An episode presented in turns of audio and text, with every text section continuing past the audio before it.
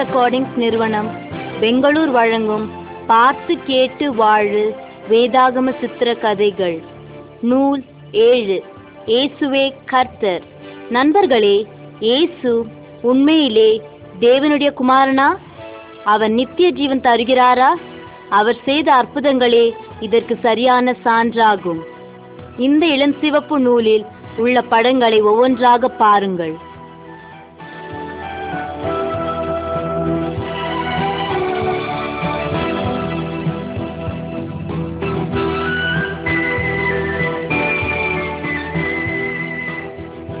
சித்திரம் ஒன்று இயேசுவின் பிறப்பு. இஸ்ரவேல் நாட்டில் பல ஆண்டுகளுக்கு முன்னால் இயேசு குழந்தையாக பிறந்தார். அவர் சாதாரண குழந்தையாக பிறக்கவில்லை. அவருக்கு தாயாக இருந்த கன்னியின் பெயர் மரியாள். அவருடைய தந்தையோ பரலோகத்திலுள்ள மெய்தேவன். இயேசு குழந்தையாக மண்ணில் பிறக்கும் முன்பே ஜீவித்திருந்தார். ஆதியில் அவர் தேவனோடு இருந்தார். உலகத்தையும் சிருஷ்டித்தார். முதன் முதலில் சிருஷ்டிக்கப்பட்ட மனிதனுக்கு ஜீவ சுவாசத்தை கொடுத்தவரும் அவரே. எனினும் சாத்தானையும் அவன் வழிகளையும் பின்பற்றினதனாலே நித்திய ஜீவனை மனிதன் இழந்து போயிருந்தான். இதனால் தேவனை மனிதனுக்கு வெளிப்படுத்தவும் தேவனுடைய வழியை காட்டவும் நித்திய ஜீவனை மனிதனுக்கு கொடுக்கவும் இயேசு உலகத்தில் பிறந்தார்.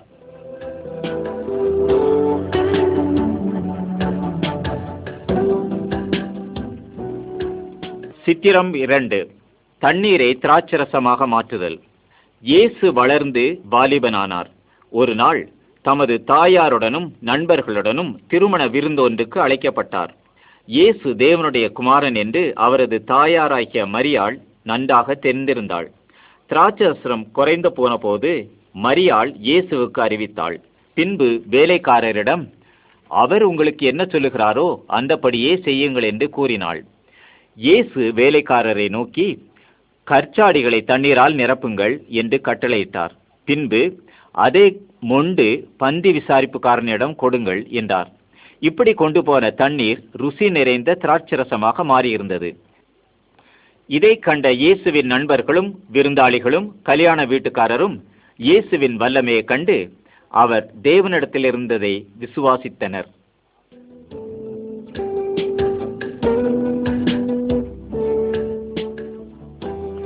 சித்திரம் மூன்று. நிக்கோதேமுவிடம் சம்பாஷணை. நிக்கோதேமு ஒரு பிரபல போதகனாக இருந்தான். இயேசு செய்யும் அற்புதங்களை குறித்து அவன் கேட்டிருந்தான்.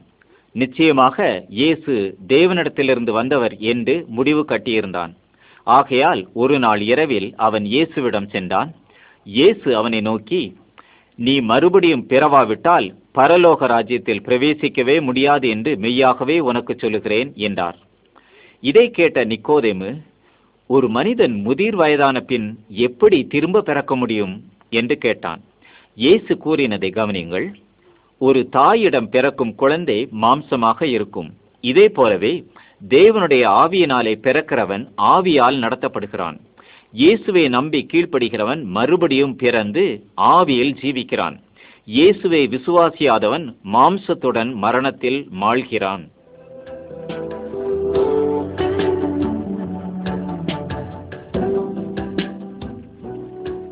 சித்திரம் நான்கு மண்டியிட்ட அதிகாரி. உங்களுடைய மகன் வியாதிப்பட்டால் நீங்கள் என்ன செய்வீர்கள்? இந்த படத்தில் நீங்கள் காணும் மனிதன் வெகு தூரம் நடந்து இயேசுவிடம் வந்துள்ளான். அவன் ஒரு அதிகாரி. இவன் இயேசுவை நோக்கி என் மகன் மறித்து போகும் முன் தயவு செய்து என் வீட்டிற்கு வாரும் என்று வேண்டிக் கொண்டான். இயேசு அவனை நோக்கி நீ போகலாம் உன் குமாரன் பிழைத்திருப்பான் என்றார். அவன் இயேசுவை நம்பி தன் வீட்டிற்கு திரும்பி போனான். வழியில் அவனுடைய வேலைக்காரர் அவனை சந்தித்தனர். இயேசு உன் குமாரன் பிழைத்திருப்பான் என்று சொன்ன அதே ஜாமத்தில் அவன் சொஸ்தமடைந்ததை அறிந்து கொண்டான். அந்த அதிகாரியும் தன் குடும்பத்தாருடன் இயேசுவின் மேல் விசுவாசம் வைத்தார்கள்.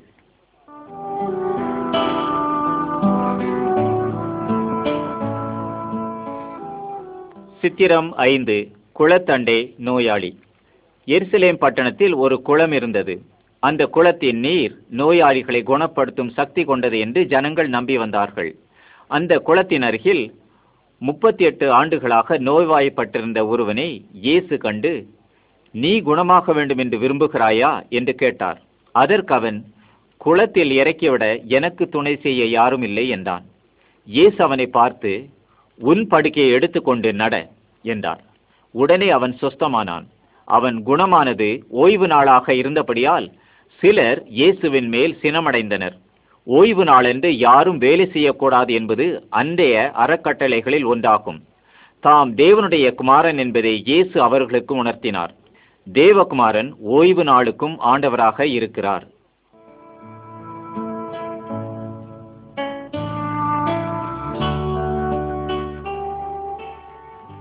சித்திரம் ஆறு. ஐயாயிரம் பேரை போஷித்தல். இயேசு வியாதியஸ்தர்களை குணமாக்குகிறார் என்ற செய்தி நாடெங்கும் பரவிற்று. அவர் தனித்திருந்த இடத்திற்கு பல ஆயிரம் ஜனங்கள் கூடி வந்தனர். அவர் தமது சீஷர்களை அழைத்து இவர்கள் உணவுக்கு என்ன செய்யலாம்? என்று கேட்டார்.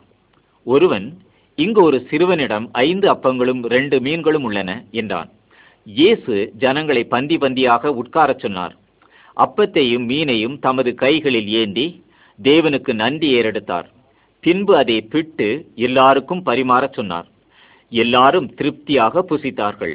இயேசு அவர்களை நோக்கி அழிந்து போகிற போஜனத்துக்காக அல்ல நித்திய ஜீவனுக்காக நிலைத்து நிற்பதற்காகவே வேலை செய்யுங்கள். நானே ஜீவ அப்பம் என்னிடத்தில் வருகிறவன் ஒரு காலும் தாகமடையான் என்றார்.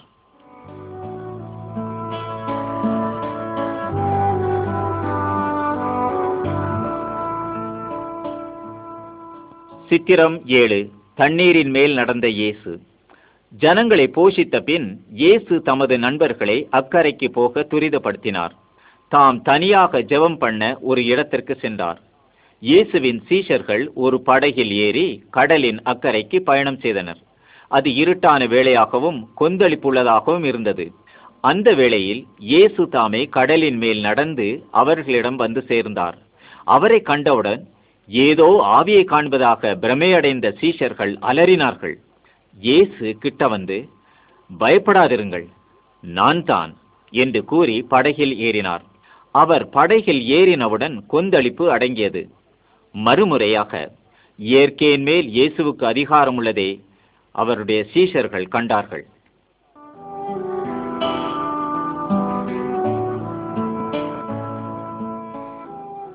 சித்திரம் எட்டு. குருடனுக்கு பார்வை அளித்தல். பிறவியிலேயே பார்வை இல்லாதவன் ஒருவன் இருந்தான்.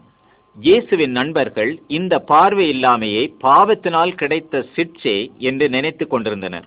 ஆனால் இயேசுவோ இது இவன் செய்த பாவமும் அல்ல பெற்றோர் செய்த பாவமும் அல்ல. தேவனுடைய வல்லமை விளங்கும்படியே இவன் இப்படி பிறந்தான் என்றார். இயேசு நிலத்தில் உமிழ்ந்து அதனால் சேற்றை உண்டாக்கி அதை அவன் கண்களின் மேல் பூசினார். பின்பு நீ போய் உன் கண்களை கழுவு என்று கட்டளையிட்டார். அவன் போய் தன் கண்களை கழுவி பார்வையுள்ளவனாக திரும்பி வந்தான். நண்பர்களே தேவனுடைய வழியை அறியாதவர்களானபடியால் நாம் ஆவிக்குரிய குருட்டாட்டம் உள்ளவர்கள் இயேசு கூறினார் நான் உலகத்திற்கு ஒளியாயிருக்கிறேன். என்னை பின்பற்றுகிறவன் இருளில் நடவாமல் ஜீவ ஒளியை அடைந்திருப்பான் என்றார்.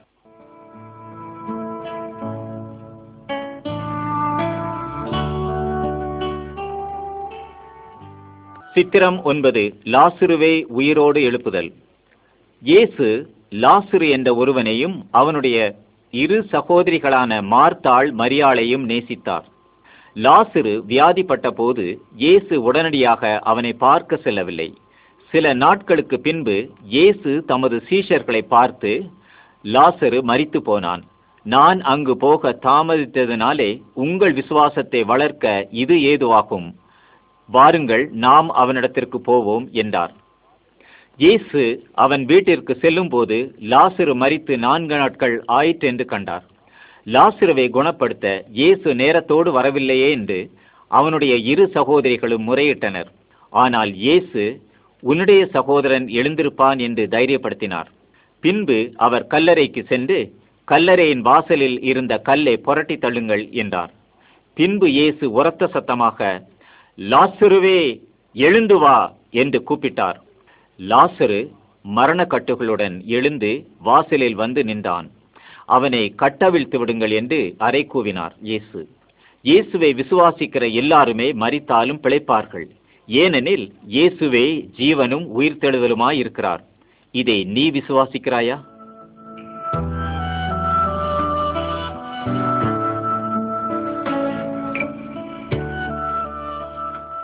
சித்திரம் பத்து. இயேசுவின் சிலுவை மரணம். தாம் செய்த அற்புதங்களின் மூலம் இயேசு தேவனுடைய குமாரன் என்பதை விளங்கச் செய்தார். ஆனால் யூத மத தலைவர்கள் அவர் மேல் பொறாமை கொண்டு அவரை கொலை செய்வ வகை தேடினார்கள். இயேசு தாமே நான் போகிறேன். உங்களோடு இருக்கும்படி வேறொரு தேற்றரவாளனை அனுப்புவேன் என்று வாக்கு கொடுத்தார். இயேசுவின் சீஷர்களில் ஒருவனான யூதாஸ் காரியோத்து அவரை காட்டிக் கொடுத்தான்.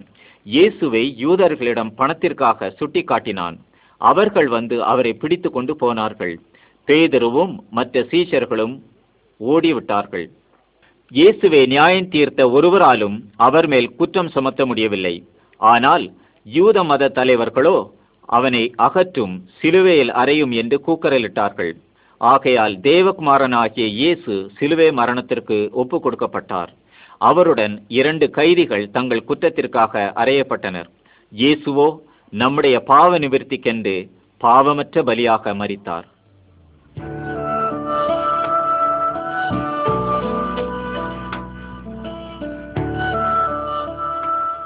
சித்திரம் பதினொன்று. கல்லறையின் அருகே இயேசுவும் மரியாளும். மரித்த இயேசுவின் சடலம் கல்லறையில் வைக்கப்பட்ட பின் ஒரு பெரிய கல்லை புரட்டி அதன் வாசலில் வைத்தனர். மூன்றாம் நாள் அதிகாலையில் மகதலேனா மரியாள் கல்லறைக்கு சென்றாள். அங்கு அழுது கொண்டிருந்தாள். கல்லறையில் அவள் உற்று பார்த்தபோது இயேசுவின் சடலம் வைக்கப்பட்ட இடத்தில் இரண்டு தேவதூதர்கள் உட்கார்ந்ததை கண்டாள். பின்பு இயேசு மரியாளுக்கு காணப்பட்டு நீ யாரை தேடுகிறாய்? என்று கேட்டார். அவர் தோட்டக்காரர் என்று மரியாள் நினைத்து இயேசுவின் சரீரத்தை வைத்த இடத்தை கூறுங்கள் என்று கேட்டாள்.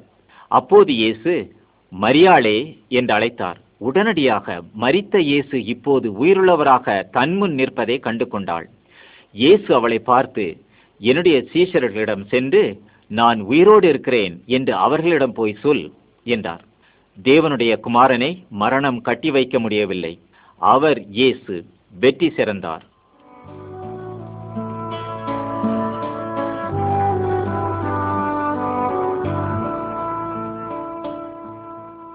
சித்திரம் பனிரெண்டு. இயேசு சீஷர்களுக்கு தரிசனமானார்.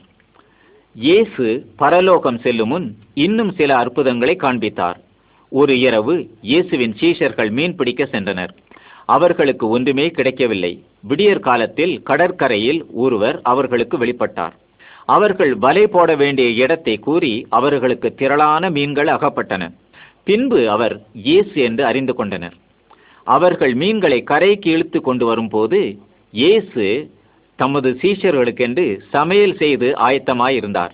அவர்கள் சாப்பிட்ட பின் இயேசு அவர்களோடு பேசிக் கொண்டிருந்தார் தம்மை சிலுவையில் அறையும்படி கொண்டு போகும்போது தம்மை விட்டோடின பேதுருவே அவர் தனியாக அழைத்தார். என்னை பின்பற்றி வா என்றார். இயேசுவை பின்பற்றவும் அவர் கூறினவைகளை எடுத்துக் கூறவும் பேதுருவே அவர் அழைத்தார். இயேசு உன்னதமான தேவகுமாரன் என்பதை ஜனங்கள் அறிய வேண்டுமெனால் அவர் செய்த நன்மைகளை நாம் எடுத்துக் கூற வேண்டுமல்லவா? ஜனங்கள் அதை கேட்டு இயேசுவை இரட்சகராக ஏற்றுக்கொண்டால் அவர்களும் நித்திய ஜீவனை பெறுவார்கள்.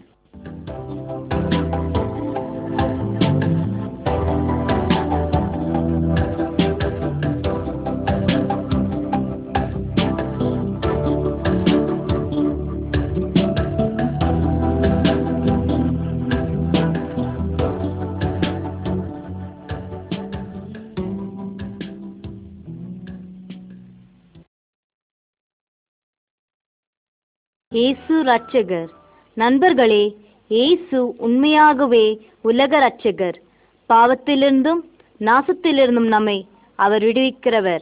நித்திய ஜீவனையும் அவர் நமக்கு கொடுக்கிறார். பின்வரும் கதைகளை கவனியுங்கள்.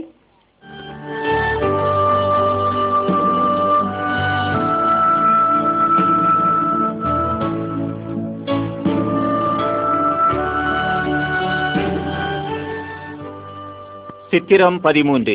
இயேசு இருவருக்கு போதிக்கிறார். யூதர்கள் தங்களை கொடூரமாக ஆண்டு வந்த ரோம அரசாங்கத்தின் கெடுபிடியிலிருந்து இயேசு விடுவிப்பார் என்று நம்பியிருந்தனர். அவரை சிலுவையில் அறைந்து அவர் இறந்தவுடன் யூதரின் நம்பிக்கை தரைமட்டமாயிற்று. இயேசுவின் நண்பர்கள் இருவர் தங்கள் வீட்டிற்கு நடந்து போய் கொண்டிருந்தனர். இயேசு அவர்களோடு இணைந்து கொண்டார்.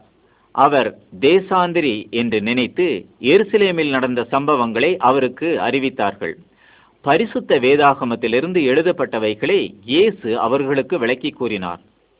மோசே முதலாக பல தீர்க்கதரிசிகள் அவர் பாடுபடவும் மறிக்கவும் உயிரோடு எழும்பவும் வேண்டும் என்று ஏற்கனவே கூறியுள்ளதை எடுத்து காட்டினார். ஆம் இயேசு கூறினபடி வேத வாக்கியங்கள் சத்தியமானவை என்பதை அந்த இரண்டு நண்பர்களும் அறிய ஆரம்பித்தனர். அவர்களிடத்தில் இதை விவரித்துக் கொண்டிருந்த நபர் இயேசுதான். அவர் இப்போது உயிரோடு இருக்கிறார் என்று கண்டுகொண்டனர். பரிசுத்த வேத எழுத்துக்களிலிருந்து இயேசு கூறினவற்றை நாமும் தொடர்ந்து கேட்போமா?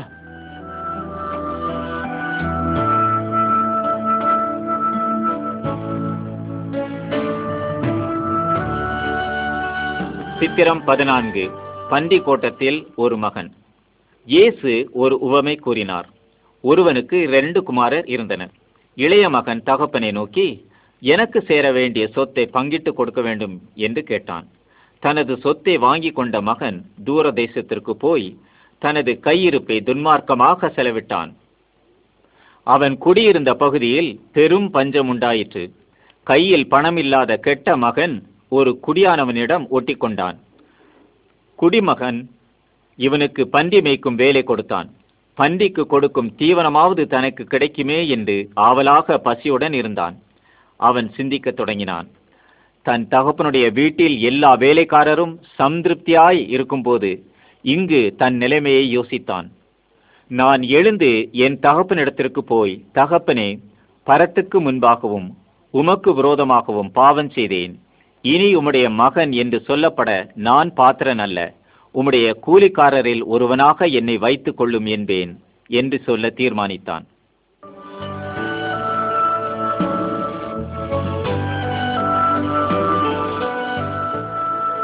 சித்திரம் பதினைந்து காணாமற் போன மகன் வீடு திரும்புதல். மகன் தன் தந்தையிடம் திரும்பினான். அவன் தூரத்தில் வரும்போதே தகப்பன் ஓடிப்போய் அவனை அணைத்து முத்தம் செய்தார். உடனே வேலைக்காரரை அழைத்து புதிய வஸ்திரத்தையும் மோதிரத்தையும் உடுத்தி நல்ல உணவையும் கொடுங்கள் என்று ஆணையிட்டான். மறித்து போன என்னுடைய மகன் காணப்பட்டான். காணாமற் போனவன் திரும்பி வந்தான். ஆகையால் நாம் சந்தோஷப்படுவோம் என்று கூறினான். நண்பரே இயேசு இந்த தகப்பனை போன்றவர். நாம் கெட்ட மகனை போன்றவர்கள். நம்முடைய பரம தகப்பன் நமது வரவே எதிர்நோக்கி அன்புடன் காத்திருக்கிறார். நமக்கு மன்னிப்பை கொடுக்க காத்திருக்கிறார். கெட்ட மகனைப் போல நாம் நம்முடைய பாவங்களை அறிக்கையிட்டால் அவர் நம்மை மன்னிப்பார்.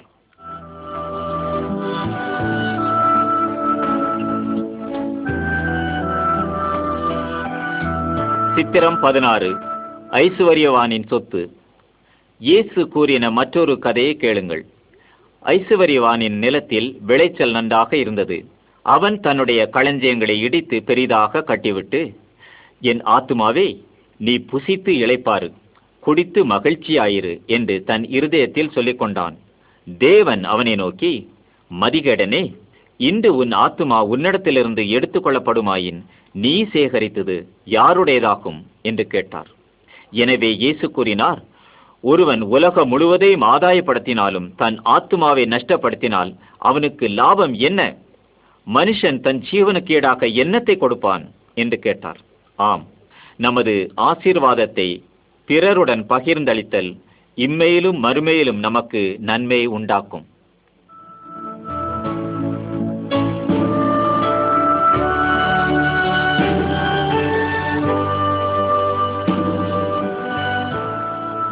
சித்திரம் பதினேழு. ஐஸ்வர்யவானும் பிச்சைக்காரனும். தன் தேவைக்கு மிஞ்சினவற்றுக்கு உடையவனான வேறொருவனை குறித்து இயேசு ஒருவமே சொன்னார். இவன் தனது வாசலில் கிடந்த பிச்சைக்காரனை குறித்து அக்கறையற்றவனாக இருந்தான். ஒரு நாள் அவன் மரித்து போனான். பரலோகத்தில் உன்னத ஸ்தானத்திற்கு எடுத்துக்கொள்ளப்பட்டான் அங்கு யூதர்களின் முன்னோரில் கனவானாக மதிக்கப்பட்ட ஆபிரகாமின் மடியில் அவன் உட்கார்ந்திருந்தான். இந்த ஐஸ்வர்யவான் மரித்தபோது வேதனை மிகுந்த தீக்குழியில் தள்ளப்பட்டான். அங்கிருந்து ஆபிரகாமை நோக்கி கதறினான். ஆபிரகாமோ உனக்கும் எங்களுக்கும் நடுவில் ஒரு பெரிய ஆளி இருக்கிறது. இங்கிருந்து நாங்கள் அங்கே வரவோ அங்கிருந்து இங்கே வரவோ யாராலும் கூடாது என்றான். நண்பரே நாம் ஐஸ்வர்ய சம்மனராகவோ ஏழைகளாகவோ இருக்கலாம். இந்த உலக வாழ்க்கையில் தேவனுடைய வழியில் நடந்தால் மாத்திரம் நம் மறுமையில் பரலோகத்தில் சேர்க்கப்படுவோம். ஆகையால் இயேசுவில் விசுவாசம் வைத்து நரகத்திற்கு தப்புங்கள்.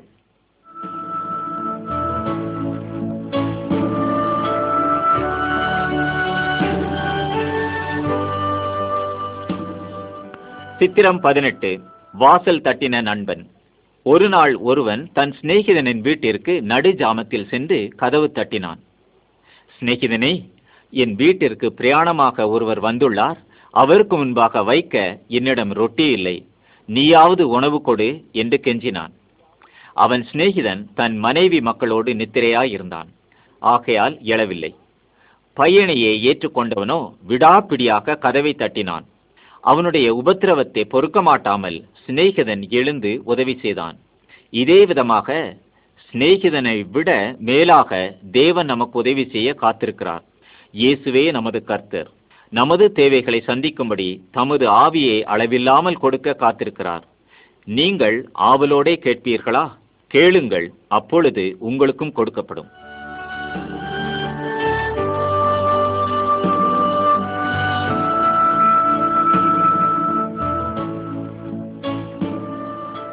சித்திரம் பத்தொன்பது. தேவனுடைய வீட்டில் இருவர். தம்மிடம் வேண்டுவோர் எல்லாருக்குமே தேவன் உத்தரவு கொடுக்கிறாரா? இந்த படத்திலுள்ள ஒருவன் மிகுந்த பக்தியுள்ளவன் பெருமை நிறைந்தவனும் கூட. தான் பிறரை விட மேலானவன் என்று தேவனிடம் சொல்லிக் கொண்டிருந்தான். இவனுடைய ஜெபத்தை தேவன் கேட்பாரா? மற்றொருவன் ஆயக்காரன் வரி வசூலில் ஏமாற்றி அதிக பணம் சம்பாதித்தவன். தான் தேவனை வஞ்சித்து வாழ்வதையும் அறிவான். வெட்கத்துடன் தனது தலையை நிமிராமல் கடவுளை நோக்கி தேவனே பாவியாகிய என்மேல் கிருபையாயிரும் என்று வேண்டிக் கொண்டான். இவனுடைய ஜெபம் கேட்கப்பட்டது என்று இயேசு கூறினார். இவனுடைய பாவம் மன்னிக்கப்பட்டது. தேவன் பெருமை உள்ளவர்களுக்கு எதிர்த்து நிற்கிறார் தாழ்மை உள்ளவர்களுக்கோ கிருபை அளிக்கிறார்.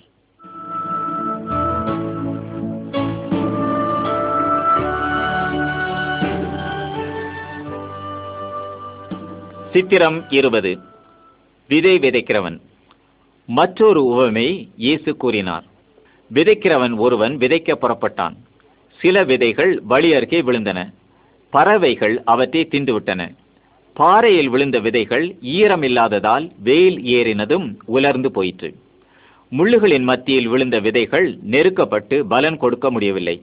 நல்ல நிலத்தில் விழுந்த விதைகள் நூறு மடங்கு மேனியே கொடுத்தது. கேட்கிறதற்கு காதுள்ளவன் கேட்க கடவன் என்று இயேசு கூறினார். இந்த உவமையை கேட்ட பலருக்கு இது புரியவில்லை. உங்களுக்காவது புரிகிறதா?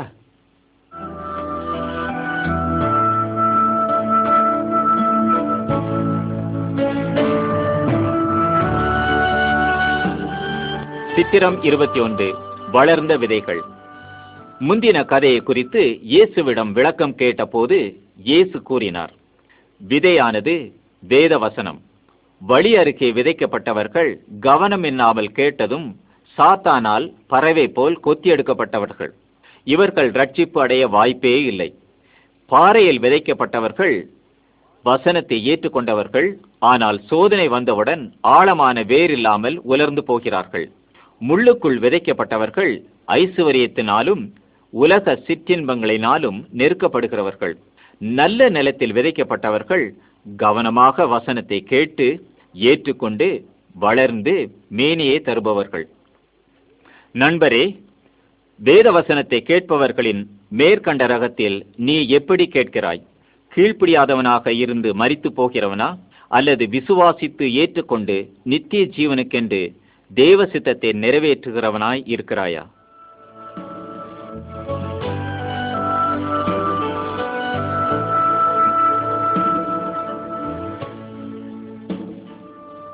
சித்திரம் இருபத்தி ரெண்டு காயப்பட்டவனுக்கு உதவி. நித்திய ஜீவனை நாம் சுதந்திரிக்கிறோம் என்பதற்கு உறுதி எது நாம் தேவனை நேசித்தால் பிறரையும் நேசிக்க வேண்டும் என்று வேதம் போதிக்கின்றது. ஆனால் நாம் யாரை நேசிப்பது? நமக்கு பிறன் யார்? இதை விளக்கத்தான் இயேசு ஒருவமே கூறினார். ஒருவன் தனியாக காட்டுப்பாதையில் நடந்து சென்றான். அவன் கள்வர்களின் கையில் அகப்பட்டான். அவனை அடித்து குற்றுயிராக்கி அவனை வெறுமையாக்கி சென்று விட்டார்கள். கடவுளை வணங்கி வந்த இருவர் அந்த வழியில் ஒருவர் பின்னாக ஒருவர் வந்தனர். யாருமே அவனை கண்டுகொள்ளவில்லை. அந்நியன் ஒருவன் அந்த வழியாய் வந்தான். அவன் குற்றூராய் கிடந்த மனிதனை பார்த்து இறக்கமுற்றான் அவனது காயங்களை கட்டினான். தனது சுய வாகனமான கழுதையின் மேல் ஏற்றினான். அருகில் இந்த பட்டணத்திற்கு எடுத்துச் சென்று அவனுக்கு உதவி செய்தான். நாம் தேவனை நேசித்தால் தேவையில் கிடக்கும் அந்நியராயினும் உதவி செய்ய வேண்டும் என்று இயேசு இதன் மூலம் கற்பித்தார்.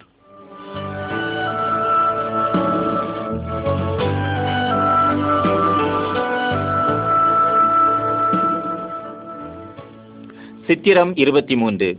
வீட்டு எஜமான் திரும்புதல். இயேசு மரித்தோரிலிருந்து எழுந்தது உங்களுக்கு நினைவிருக்கிறதா? அவர் பரத்திற்கு ஏறுமுன் பல பல நூற்றுக்கணக்கானோர் அவரை கண்ணால் கண்டார்கள்.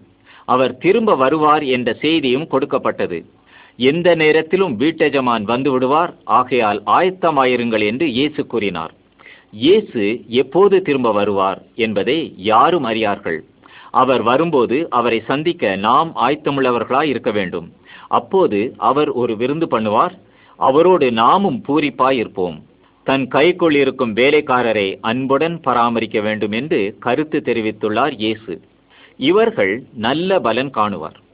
தன் வேலைக்காரரை அடிக்கவும் வேதனைப்படுத்தவும் துணிகிற வேலைக்காரன் பயங்கரமான தண்டனை அனுபவிப்பான் என்றும் இயேசு எச்சரித்துள்ளார்.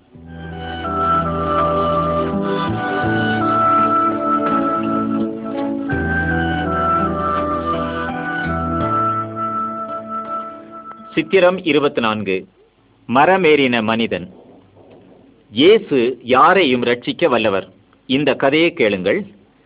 சகேயு என்பவன் ஐஸ்வர்யம் நிறைந்த சுங்க அதிகாரிகளில் ஒருவன். பிறரிடமிருந்து அநியாயமாக பணம் சம்பாதித்தான். அவன் இயேசுவை காண விரும்பினான். ஆனால் வளர்ச்சியில் அவன் குள்ளனாக இருந்தான்.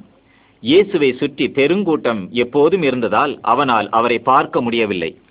எனவே சகேயு காட்டுத்தி மரம் ஒன்றின் மேல் ஏறிக்கொண்டான். இந்த மரத்தின் அருகே இயேசு வந்தபோது அண்ணாந்து பார்த்து சகேயுவே இறங்கி வா இன்று நான் உன் வீட்டில் தங்க வேண்டும் என்றார். சகேயு நல்லவன் அல்ல என்பதால் ஜனங்கள் ஆச்சரியமடைந்தார்கள். சகையு சந்தோஷத்தோடு இறங்கி வந்து இயேசுவை தன் வீட்டிற்குள் அழைத்து சென்றான். சகேயு இயேசுவினிடம் தனது கெட்ட வழிகளை விட்டுவிட்டு புதிய மனுஷனாக ஜீவிப்பேன் என்று வாக்கு கொடுத்தான். இயேசு அவனை நோக்கி இன்றைக்கு இந்த வீட்டிற்கு ரட்சிப்பு வந்தது. இழந்து போனதை தேடவும் ரட்சிக்கவுமே நான் இந்த உலகத்தில் வந்தேன் என்று இயேசு கூறினார்.